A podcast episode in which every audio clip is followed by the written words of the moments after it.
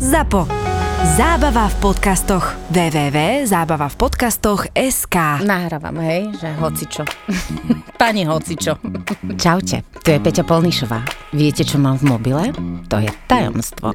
Chcem vás pozvať na super film o tajomstvách, ktoré skrývame v našich mobiloch. Volá sa Známy neznámy a príde do kým v auguste. A verte mi, že sa tam udeje naozaj všeličo. Tak chcete vedieť, čo mám vo svojom mobile? Príďte sa pozrieť na Známy neznámy. Už od 5. augusta vo všetkých kinách. I'm still alive,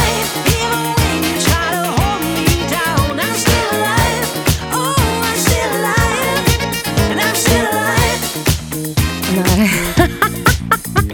Čiže už od, od 5. augusta Známy neznámy.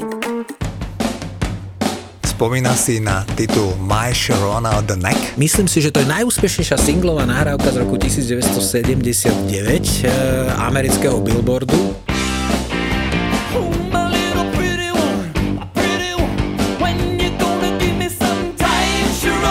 To je fantastická nahrávka a takisto žiadnu inú nahrávku, žiadnu inú skladbu od skupiny The Neck Si si, nepamätám. A ani nemusím si Hovoríš myslím. presne. Rok 1979 bol v populárnej hudbe z môjho pohľadu mimoriadne silný.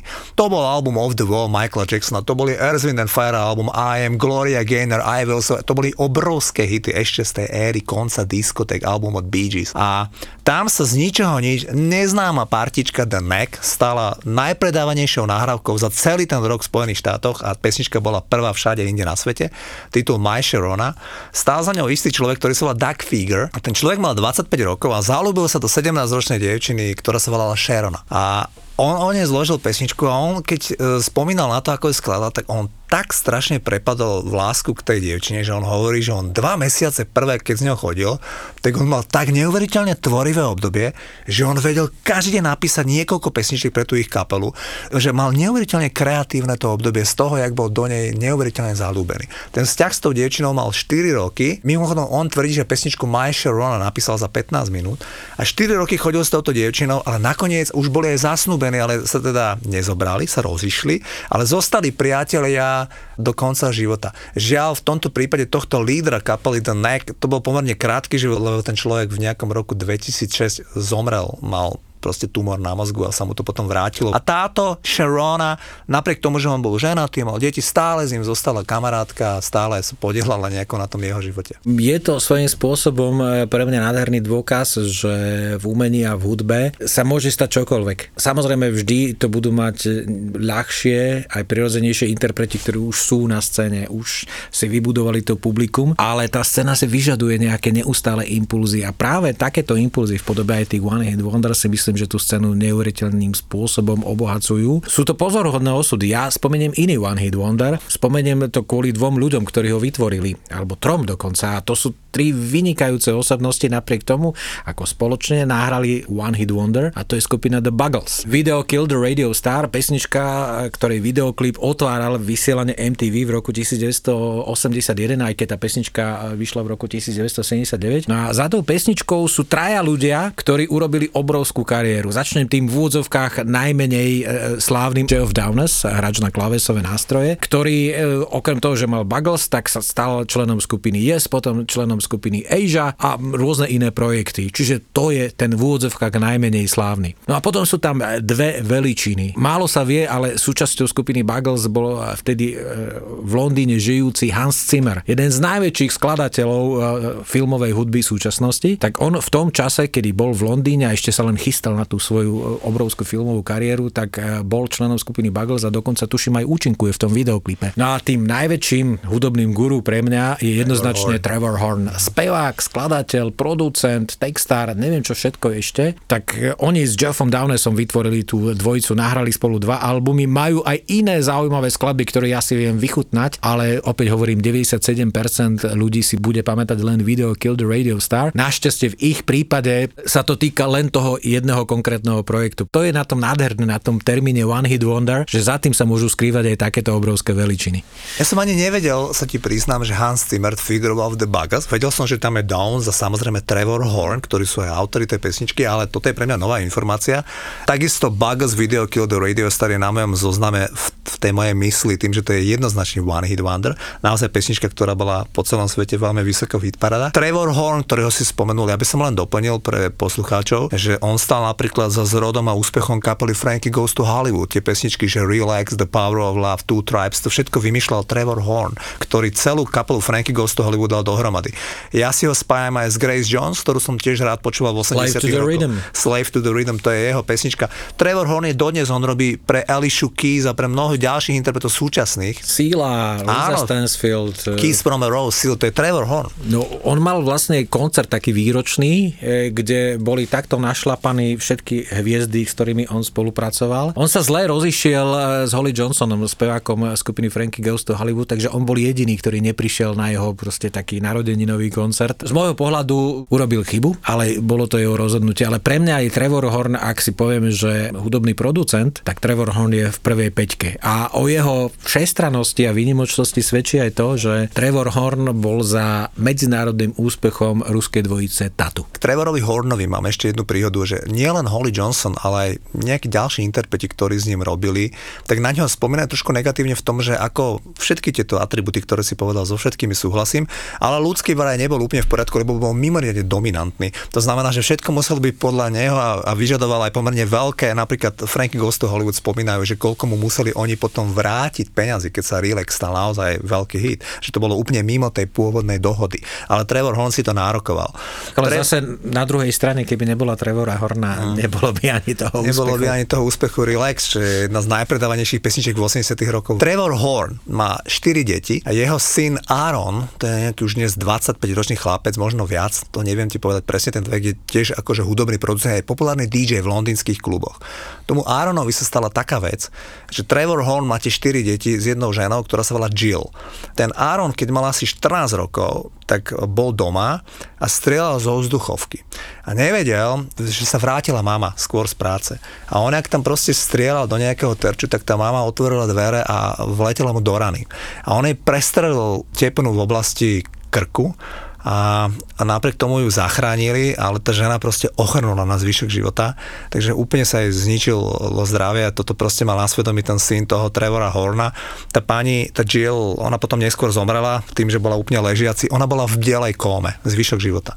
A potom aj na nešťastie zomrela. Takže ten Trevor Horn, napriek tomu, že my o ňom hovoríme v superlatívoch, lebo je naozaj akože mimoriadne úspešný hudobný producent, ale mal takýto pomerne smutný osobný život. Pamätáš si na ďalší One Hit Wonder, ktorý mám pre teba pripravený a to je reggae nahrávka Pass the Dutchy a decka, ktoré si hovorili Music Musical News. To tie je v roku 1982 v prvej peťke najpredávanejších singlov vo Veľkej Británie. Tá pesnička bola veľký hit. Pass the dutchie on the left hand side. Pass the dutchie on the left hand side. It a go bun. Toto bola stará jamajská pesnička, ktorá proste bola propagácia marihuany. Akože pass the Dutchy, to malo byť pass the kači, čo je slangový termín pre marihuanu. Oni mali od 12 do 15 rokov. Osud tých detí je tragický.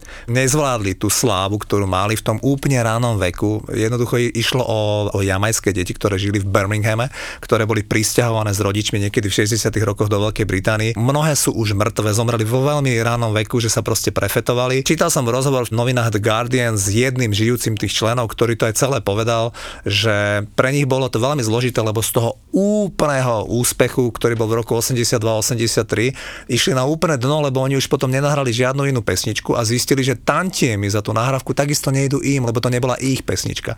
Čiže oni z ničoho nič, e, s- ten človek, ktorý bol najprv v jednej šatni s Michaelom Jacksonom, tak o 3 roky pracoval v umývačke auta, umýval No, auta. v zásade to máš, že vyhráš v lotérii obrovskú sumu, len si neuvedomíš, že e, to sa ti podarí raz za život. To keď si dieťa nemá šancu vlastne si takéto niečo uvedomiť. Iný prípad je istý Steven Greenberg, ktorý napísal pesničku Funky Town pre Lipsync. Lips Incorporated? Pamätáš si? Áno. No, tak to už je zase úplne iné, ako keď sme sa bavili o tých deťoch z Musical Youth, pretože ten človek ktorý bol svadobný DJ. On robil svadobného DJ niekde v tej Minnesote a on napísal pesničku Funky Town, ktorá vyhrala v 45 krajinách celého sveta hit parádu. V Amerike 5 týždňov číslo 1, v Británii 5 týždňov číslo 1. Čiže obrovský hit Funky Town, ktorý tiež si myslím, že mnohí poznajú, lebo je známy tým synťakovým zvukom. A tento človečík, ktorý takisto už potom nikdy nič nenahral, zobral tam nejaké ženy. Tá, tá dievčina, čo mu tam spievala tie vokály, tak to bola Miss eh, Black Minnesota. Neviem, iba pekná baba.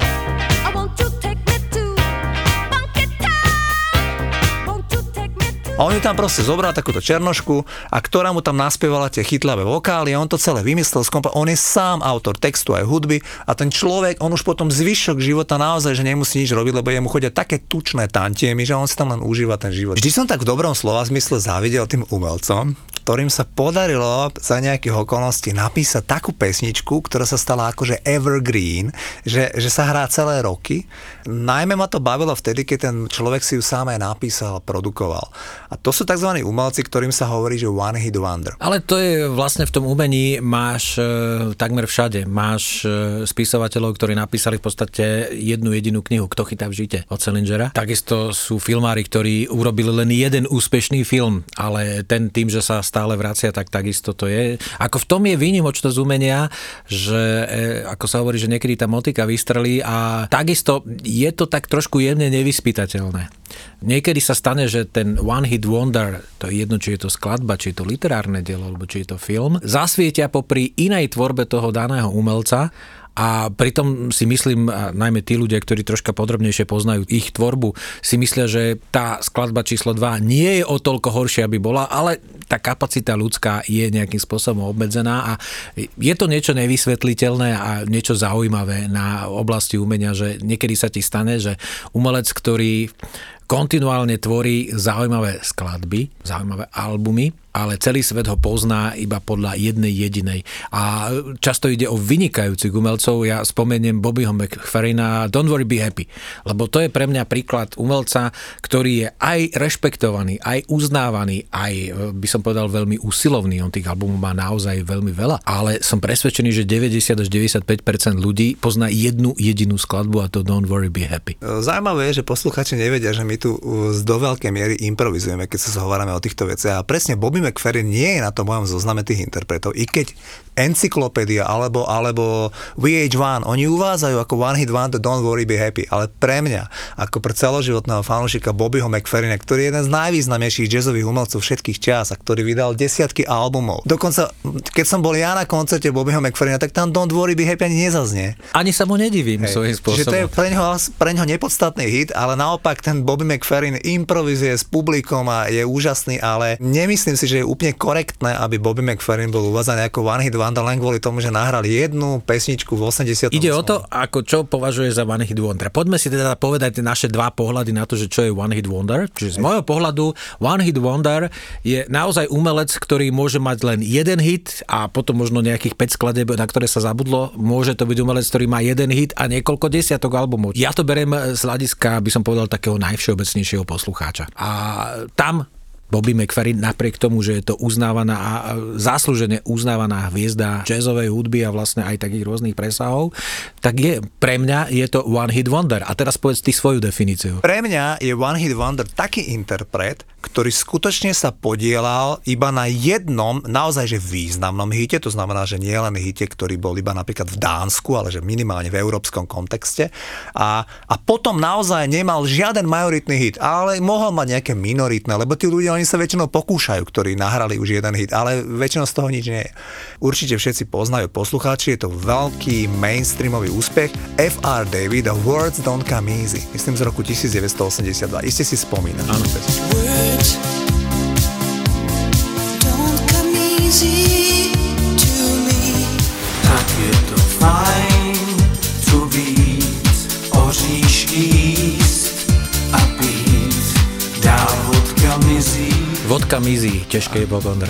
To, Parodická verzia. to, je, to je podľa mňa taký dobrý interpret, ano, ktorým aj odpovedám na tvoju otázku, že asi so to, aby si mi povedal ty aspoň nejaký druhý hit do tohto interpretu. Nie, ako naozaj, a, a, ani nemám tú ambíciu, čím som starší, tak tým menej e, si potrebujem sám sebe dokazovať, že potrebujem vedieť e, všetko o všetkých. E, Nie, nemám ani toľko času, ani takú kapacitu, ale naozaj FR David Words, to je príklad toho, že len tam je ešte zaujímavé to, že ty keď mi povieš FR David, ja si ho neviem ani len predstaviť, Áno. ako vyzerá. FR Pritom Bobby McFerrinovi tam to Áno. nie je najmenší problém, pretože tam ten face jednoznačne, ale pri, keď mi povieš eh, FR David, tak naozaj ani si neviem predstaviť, ako vyzeral ten chalan. Hej, hej, FR David je taký človek, ktorý sa volá, že Robert Fitoussi, je to tuniský francúz, čiže taký arabský francúz, ktorý skutočne nahral len tú jednu pesničku. On sa dodnes snaží, on dodnes koncertuje, on je nejaký 70 ale on má len Words Don't Come Easy verziu z roku 2010, Words Don't Come Easy verziu z roku 95 a stále to skúša len takýmto spôsobom. Veľmi dôležitý faktor pre mňa je, keď hovoríme o One Hit Wonder, to, aby ten človek bol aj autorom. Lebo ja by som ti povedal veľa interpretov, ktorí sa stali úspešní, že prespievali nejakú pesničku a bola prvá hitparada, ale to nie je ich. Čiže to by som sem nerátal. Ale FR David, Robert Fitoussi, on si to napísal. On si to napísal, on si to skomponoval, on nahral pesničku, ktorá najprv bola len taký minoritný hit niekde vo Francúzsku, ale potom z ničoho nič tá pesnička sa začala hrávať v rádiách a stá sa z nej naozaj, že number one hit po celom svete. Niečo podobné eh, je, dajme tomu pre mňa, Nick Cayman, I Promised Myself. Nedávno zomrel. Nedávno zomrel a to bol chalan, ktorý bol pôvodne modelom. Neviem, či písal túto pesničku, priznám sa, ako I Promised Myself, ale pre mňa toto je one hit wonder, že si povieš, že Nick Cayman, I Promised Myself, Black Wonderful Life, takisto Colin Burnkop a to si myslím, že on si tú pesničku naozaj písal. Tiež sa nedožil nejakého vysokého veku. No ale niekedy to vyzerá troška posmešne, že one hit wonder, však dokázal napísať len jeden hit. Ale on patrí k tým e, trom alebo 5 percentám tých šťastných, ktorí majú aspoň ten jeden hit, pretože tých 95 až 97% sa nedostane ani k tomu jednému hitu, čiže ako robiť si srandy z niekoho, že urobil v úvodzovkách len jeden hit, je podľa mňa trošku e, z môjho pohľadu smiešne.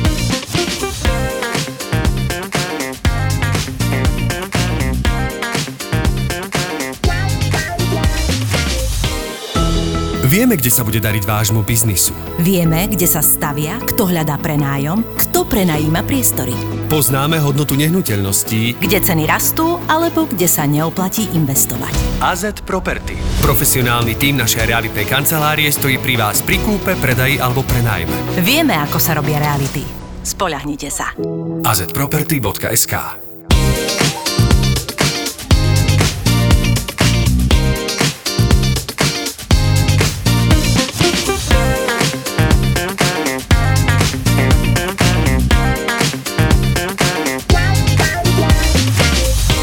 mask ketchup असर है akože odrhovačka. Oni tancovali a spievali flamengo, boli v podstate iba v Španielsku, v tej Andalúzii, v oblasti tej Kordoby známe. A potom oni do miestneho lokálneho vydavateľstva Columbia Records, ty si robil vo vydavateľstve, tak o tom vieš, poslali dve nahrávky. Jedna z nich bola tá Aserehe. A ona bola vykradnutý Sugar Hill Gang Rappers Delight. To len po španielsky, tam oni to hip hop. Takže to je trošku taký vykradnutý starý old school rap.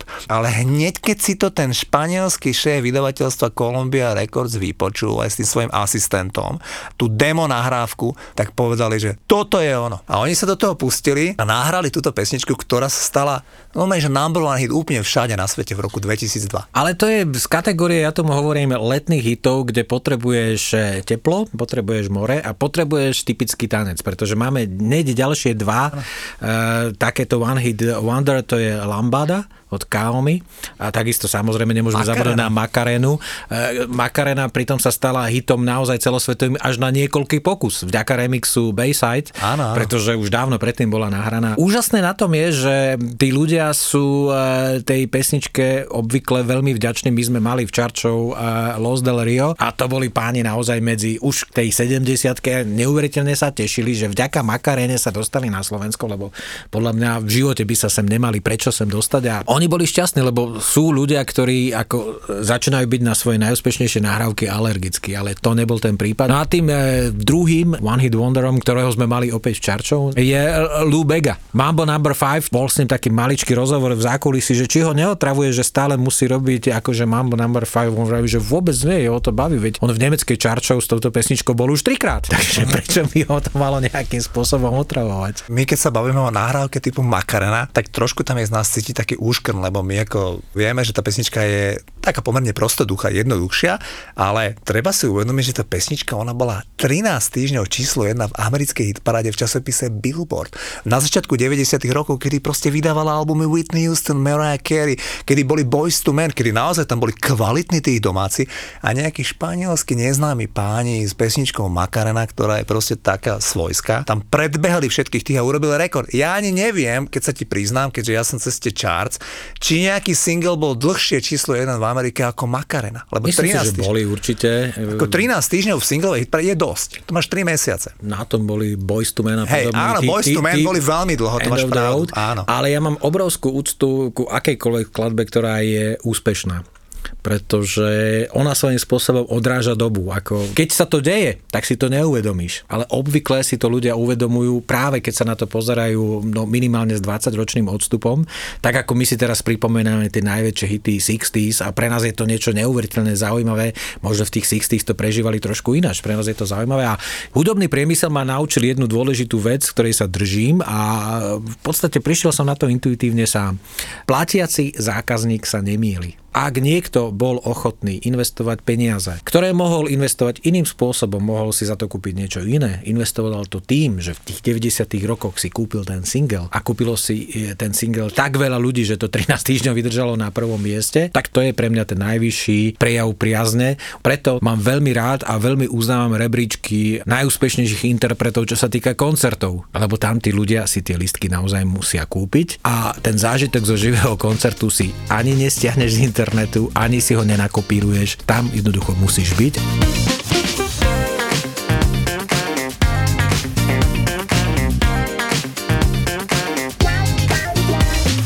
Trochu spiritualita na záver. Dnes si už povedal, že niekedy to len tak príde. V ten deň ti to príde a zrazu zložíš nahrávku života, nahrávku, na ktorú by si nejak ani nepomyslel, že sa ti niekedy podarí skomponovať niečo také úžasné. Chcel by som povedať o náhodných stretnutiach. Ty vieš, Pečo Boys sa stretli úplne náhodne, ten Chris v nejakom obchode s elektrotechnikou, kde sa schovali pred dažďom. Zrazu sa dali do reči, lebo zistili, že sa zaujímajú zhruba podobné veci a vznikli Pečo Boys. Vďaka Bohu. Daryl Hall a John Oates. Oni sa stretli vo Filadelfii tak, že sa zúčastnili nejakého podujatia, kde vznikla bitka, nejakí vagabundi tam začali šikanovať ľudia, oni utekali, utekali, sa báli a vbehli do nejakého stavebného výťahu a keď išli v tom výťahu, tak zistili, že sú v ňom oni dvaja, dali sa do reči a Daryl Hall a John Oates mali 27 number hitov. A rovnaký príbeh sa stal Charles and Eddie. Tými by som uzavrel tú tému One Hit Wonder. Charles and Eddie, o ktorých si pamätáš pesničku Would I Lie to You, lebo iný hit som nezaznamenal, o ktorý by stál za to, aby sme ho spomenuli. Charles and Eddie sa stretli v roku 1990 úplnou náhodou v New Yorkskom metre, že ten Charles videl, jak tam stojí v tom preplnenom metre nejaký chlapík, ktorý má pod pažou platňu Trouble Man od Marvina Gaya. A on zistil, že to je jeho obľúbená platňa a dali sa do reči. Výsledok je história. Tí ľudia nahrali za dva roky vlastnú pesničku Would I Lie to You, ktorá bola celosvetový hit. Takže toľko k tým náhodným stretnutiam.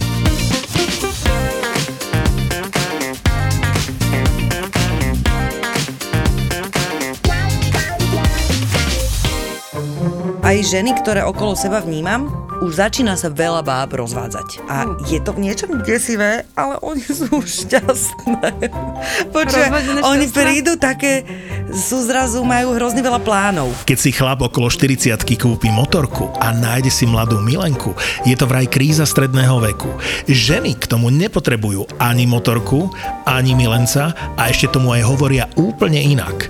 Svetlo uprostred tunela. Ty si to zistila až teraz? Áno, áno, je to pre mňa úplná novinka, vy ste moja prvá babská partička. Nie sme tie zasterové typy už. Je to úžasné, je to božské, je to... Je to mňam. Nový podcast z produkcie ZAPO. Svetlo uprostred tunela. Ja neviem.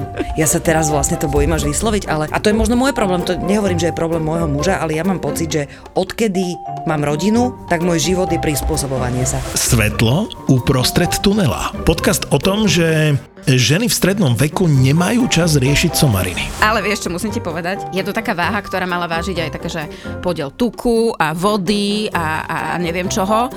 A ja som zistila, že mňa to len stresuje tieto informácie. A ešte mi to tam ukázalo aj počasie a zaželalo pekný deň. Tak ja neviem, že či akože mi to chcelo povedať, že Si je pekne, choď vonku, behať. si čo. ale vonku bude pekne. Áno, áno, ne, choď behať, prosím ťa. Luisa a Dáša v novom podcaste Svetlo uprostred tunela. Keď si predstavím sama seba starú, tak sa vidím tučná. A Fakt? vidím sa sama. Tučná? Mhm, sama a tučná. Ešte aj mačku si zoberá, Vieš čo, nie, nie? akože, Alebo ale ja šťastná. To je to. Ja, ja, to nehovorím, ja to nehovorím ako sťažovačka. Zapo. Zábrná v podcastovách.